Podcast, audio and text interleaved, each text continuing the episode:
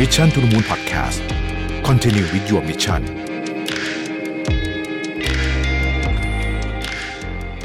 สวัสดีครับยินดีต้อนรับสู่ Mission to the Moon Podcast นะครับคุณอยู่กับประวิทย์หานุสาหะครับ เพิ่งผ่านปีใหม่มาได้ไม่นานเนี่ยนะฮะแต่ว่าตอนนี้เริ่มได้ยินเสียงบ่นว่าแบบโอ้เหนื่อยหมดไฟแล้วนะฮะวันนี้ก็เลยอยากจะมาชวนคุยเรื่องว่า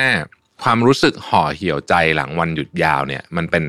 ยังไงนะฮะมันมีจริงหรือเปล่านะครับ แล้วจะทำยังไงให้เราจุดไฟให้ตัวเองมีพลังกลับขึ้นมาอีกได้นะฮะไอ้ holiday blue เนี่ยก็คือเวลาหยุดยาวมาแล้วอะเราต้องกลับมาทำงานเนี่ย มีจริงนะครับ เป็นอาการจริงคือมันคือมันรู้สึกแบบโหแม่กำลังแบบชิลมานานนะฮะพักผ่อนมานาน ก็กลับมาทำงานมันก็จะซึมซึมๆหน่อยนะครับเอ่อแล้วต้องต้องบอกว่าปีที่ผ่านมา 2021อะมันก็เป็นปีที่หนักหนาสุดๆจริงๆนะครับ ผมว่าหลายคนรวมถึงตัวผมเองด้วยเนี่ยก็เหนื่อยล้าอย่างมากทั้งร่างกายและจิตใจนะครับ พอหยุดยาวก็ก็ก็เหมือนได้พักนิดนึงอะเนาะก็มีมีมีชีวิตชีวาขึ้นมานะฮะแต่พอกลับมามาทำงานมันเลยรู้สึกแบบเหนื่อยหน่อยนึงนะฮะเหนื่อยหน่อยนึงเนี่ยนะจริงๆ อาการไม่อยากทำงานเบื่อหน่าย จนกระทั่งไม่มีสมาธิแม้ว่าได้เที่ยวมาเต็มที่แล้วนี่ก็ไม่ใช่เรื่องแปลกอะไรนะฮะเขาก็เรียกอย่างที่ผมบอกนะฮะ post holiday blue นะครับเป็นความรู้สึก หดหู่หลังหยุดยาวนะฮะโดยทั่วไปเนี่ย post holiday blue เนี่ยจะเป็นภาวะอารมณ์ที่เกิดขึ้นในช่วงเวลานี้แหละนะฮะหลังหยุดยาวแบบนี้หลังสงกรานต์หลังปีใหม่เนี่ยนะครับ แล้วก็เเดี๋ยวแป๊บหนึ่งก็หายนะครับ แต่บางคนไม่หายนะฮะเป็นนานเป็นนานนะครับ ก็ถ้าเป็นนานต้องระวัง เพราะว่ามันก็อาจจะเป็นส่วนหนึ่งของโรคซึมเศร้าหรืออะไรแบบนี้ได้นะครับ ถ้าใครรู้สึกว่าตัวเองเผชิญกับความรู้สึกนี้มายาวนาน ไม่ใช่แค่หลังวันหยุด แต่รู้สึกเป็นแบบนี้มันหนืดๆมานานแล้วเนี่ยควรไปปรึกษาแพทย์ผู้เชี่ยวชาญก็จะเป็นทางออกที่ดีนะครับ แล้วถ้าหากใครรู้สึกว่าความรู้สึกเบื่อๆเหนื่อยๆเนี่ยนะฮะมันปรากฏขึ้น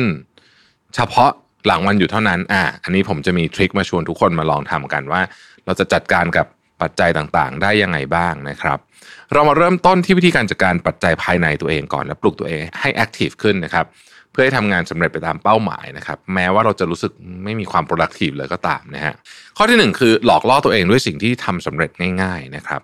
โดยปกติเนี่ยเรามักจะมี list งานสำคัญงานใหญ่ หรือว่างานที่ต้องตัดสินใจเนี่ยขึ้นมาทำเป็นอันดับแรกของวันอยู่แล้ว แต่สำหรับช่วงเวลาที่เพิ่งผ่านวันหยุดยาวมาเนี้ยลองสลับงานดูนะครับ ซึ่งอันนี้เป็นทริคที่ปกติเราจะไม่ทำในช่วงเวลาปกตินะ ก็คือเริ่มต้นวันด้วยงานง่าย ๆ ก่อนนะครับใช้เวลาน้อยๆนะฮะ ไม่ต้องพยายามอะไรมากนะครับ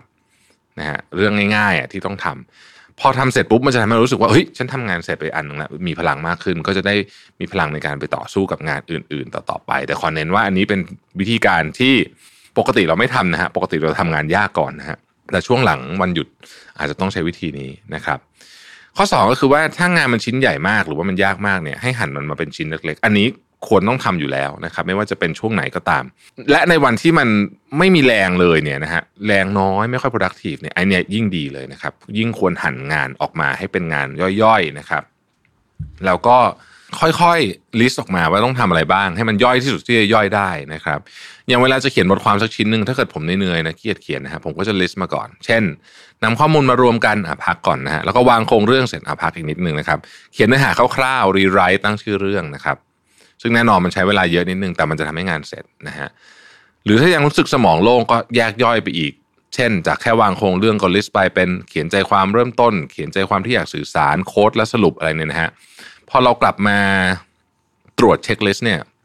เราจะได้ติ๊กถูกว่างานไหนเสร็จไปแล้ว ก็ช่วยเพิ่มกำลังใจในการทำงานได้ดีทีเดียวนะครับ ข้อที่ 3 คือเปลี่ยนไปทำกิจกรรมที่ทำอยู่เป็นกิจวัตรนะฮะ ถ้าใครเคยปิ๊งไอเดียตอนอาบน้ำหรือว่าคิดงานออกก่อนนอนนะครับก็น่าจะเข้าใจวิธีนี้ดีทีเดียว กิจวัตรประจำวันง่ายๆที่เราทำโดยแทบไม่ต้องคิด เช่นการอาบน้ำชงกาแฟหรือแม้แต่ล้มตัวลงนอนเนี่ยนะครับจะทำให้สมองไม่ต้องทำงานหนักนะครับเพราะร่างกายทำไปตามความเคยชินหรือว่า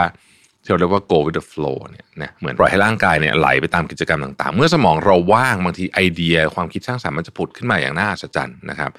ดังนั้นถ้าเกิดรู้สึกว่าสมองมันตันมากๆคิดอะไรก็คิดไม่ออกสักทีเนี่ยก็อย่าฝืนนะครับบางทีก็ต้องลองกลับไปทำกิจกรรมที่เคยชิน อีกอันหนึงที่ผมชอบมากคือการออกไปเดินฮะเดินดูนู่นดูนี่เดี๋ยวมันจะคิดอะไรออก นอกจากการจัดการกับการทำงานภายในตัวเองแล้วเนี่ยอีกสิ่งหนึ่งที่เราสามารถทำควบคู่ไปได้ คือการจัดการกับปัจจัยภายนอก โดยเฉพาะสภาพแวดล้อมที่ส่งผลต่อความเป็นอยู่ที่ดีหรือว่า well-being ของเรานั่นเองนะครับ ซึ่งจะช่วยดึงความ productive ของเราออกมา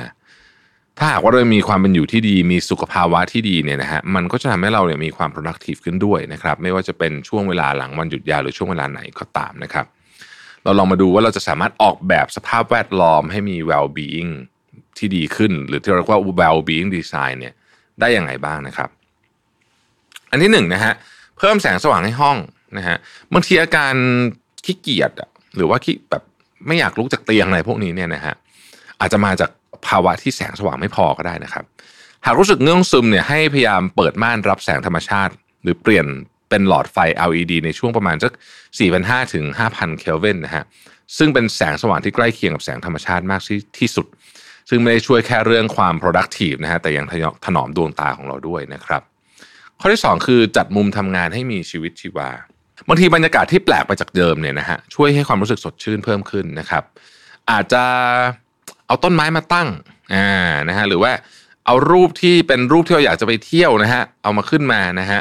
เออหรือว่าเอาของตกแต่งมานะที่มันเปลี่ยนไปบ้างนะครับทำโปสการ์ดก็ได้นะฮะหรือบางทีแค่จัดห้องให้เรียบร้อยยิ่งขึ้น ก็ช่วยมากแล้วนะครับ อีกอันหนึ่งที่ผมที่ผมชอบทำนะฮะผมจะมีไอเขาเรียกว่าเป็น code of the day อะมันจะเป็นปฏิทินทีละวันอะแล้วฉีกออกไปอะนะฮะวันหนึ่งเขาจะมีโค้ดมานะฮะผมมาตั้งแล้วก็เออวันนี้เราก็อ่านแล้วเราก็รู้สึกว่าเออ ให้กำลังใจแล้วเราก็วันรุ่งขึ้นก็เปลี่ยนเปลี่ยนอันไปเรื่อยนะฮะนี่ก็มีมีขายเยอะแยะเลยนะฮะเอ่อหรือบางคนเนี่ยก็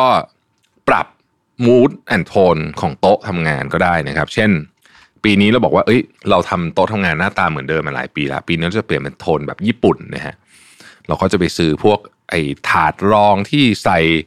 ปากกาอะไรพวกนี้นะฮะที่มันเป็นไม้แบบไม้ญี่ปุ่นมาอะไรแบบนี้ก็ได้นะครับ อันที่สามก็คือว่าปรับปรุงเรื่องความร้อนแล้วก็คุณภาพอากาศนะฮะอากาศที่ร้อนอบอ้าวทำให้เราไม่สบายตัว อันนี้เสียสมาธิในการทำงานนะฮะทำให้เราไม่ productive เท่าที่ควร นอกจากนี้เนี่ยปัญหาคุณภาพอากาศไม่ดี ก็ยังส่งผลต่อสุขภาพของเราอีกด้วยนะครับ ฝุ่น PM 2.5เนี่ยช่วงนี้ก็หนักหนาสาหัสอยู่พอสมควรนะฮะการจัดการกับคุณภาพอากาศภายในบ้านก็ถือเป็นเรื่องสำคัญทีเดียว เพราะว่าบางทีเราต้องไฮ hybrid work เนาะอยู่บ้านบางวันนะครับ อากาศในบ้านก็จะเป็นสาเหตุที่ทำให้เราไม่กระฉับกระเฉง แล้วก็ไม่ productive ได้นะครับ แต่ในตอนนี้เนี่ยเรามีตัวช่วยนะฮะเทคโนโลยีใหม่ๆ ที่ถูกออกแบบมาเพื่อแก้ปัญหาดังกล่าวในระยะยาวนะครับ อย่างระบบ Active Airflow System ของ SCG ที่ช่วยในการถ่ายเทแล้วก็ระบายอากาศ ลดความร้อนอบอ้าวภายในบ้านนะฮะทำให้บ้านเย็นลง 2-5 องศาเซลเซียสเลยนะ เยอะมากเลยนะฮะ สามารถช่วยลดพลังงานจากเครื่องปรับอากาศได้ถึง 10%และเรายังสามารถปรับปรุงคุณภาพอากาศในบ้านให้ดีขึ้นได้ด้วยด้วยการติดตั้งระบบ Active Air Quality ของ SCG นะครับ ที่สร้าง positive pressure นะฮะ สามารถกรองอากาศเข้าบ้านได้ดีนะครับไล่ของเสียออกจากบ้านนะฮะทำให้อากาศปลอดภัยตั้งแต่เข้ามา ซึ่งแตกต่างจากเครื่องฟอกอากาศทั่วไป เพราะว่าฝุ่นต่างๆเนี่ยมันจะเข้ามาในบ้านก่อนแล้วถูกฟอกทีหลังใช่ไหมฮะเครื่องฟอกอากาศทั่วไปแต่ว่าอันเนี้ยกันออกตั้งแต่แรกเลยนะครับ ระบบนี้ยังสามารถกรองได้ตั้งแต่ฝุ่น PM 2.5 นะครับ เชื้อโรคนะฮะแบคทีเรีย และช่วยเติมออกซิเจนเข้าบ้านด้วย ถ้าติดในห้องนอนนะครับ ก็จะทำให้ตื่นเช้ามาแล้วสดชื่น แล้วก็ยัง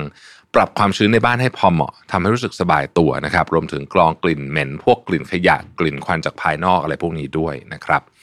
เรียกว่าเป็นการแก้ปัญหาสภาพแวดล้อมในระยะยาวที่ไม่ได้ช่วยแค่การสร้างอากาศที่ดีให้รู้สึก productive ในช่วงนี้เท่านั้น แต่ยังช่วยเรามีสุขภาพที่ดี ไม่ต้องกังวลกับมลภาวะต่างๆ ที่อาจจะเข้ามาในบ้านทั้งในช่วงเวลาทำงานและช่วงเวลาพักผ่อนนะครับสำหรับใครที่สนใจนะฮะท่านไหนที่สนใจข้อมูลเพิ่มเติมสำหรับระบบ Active Airflow System และ Active Air Quality ก็สามารถขอคำปรึกษาจาก SCG Roof Expert ผู้เชี่ยวชาญด้านหลังคานะครับ ที่จะช่วยคำแนะนำ ในการจัดบ้านให้อยู่สบาย มีสุขภาวะที่ดีนะครับทำงาน productive มากขึ้น ด้วยการลงทุนปรับปรุงบ้านที่ผมคิดว่าคุ้มค่ามากในระยะยาวนะครับทั้งหมดนี้เป็นทริคสำหรับคนที่รู้สึกไม่ค่อย productive หลังจากช่วงหยุดยาวมานะครับ ก็หวังว่า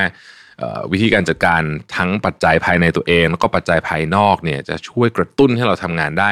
มีพลังมากขึ้นนะครับ กลับมามีวันพรุ่งนี้ที่สดใสพร้อมทำงานมากขึ้นไปอีกนะครับ ขอบคุณที่ติดตาม Mission to the Moon นะครับแล้วเราพบกันใหม่ใน EP หน้านะครับ สวัสดีครับ Mission to the Moon Podcast Continue with your mission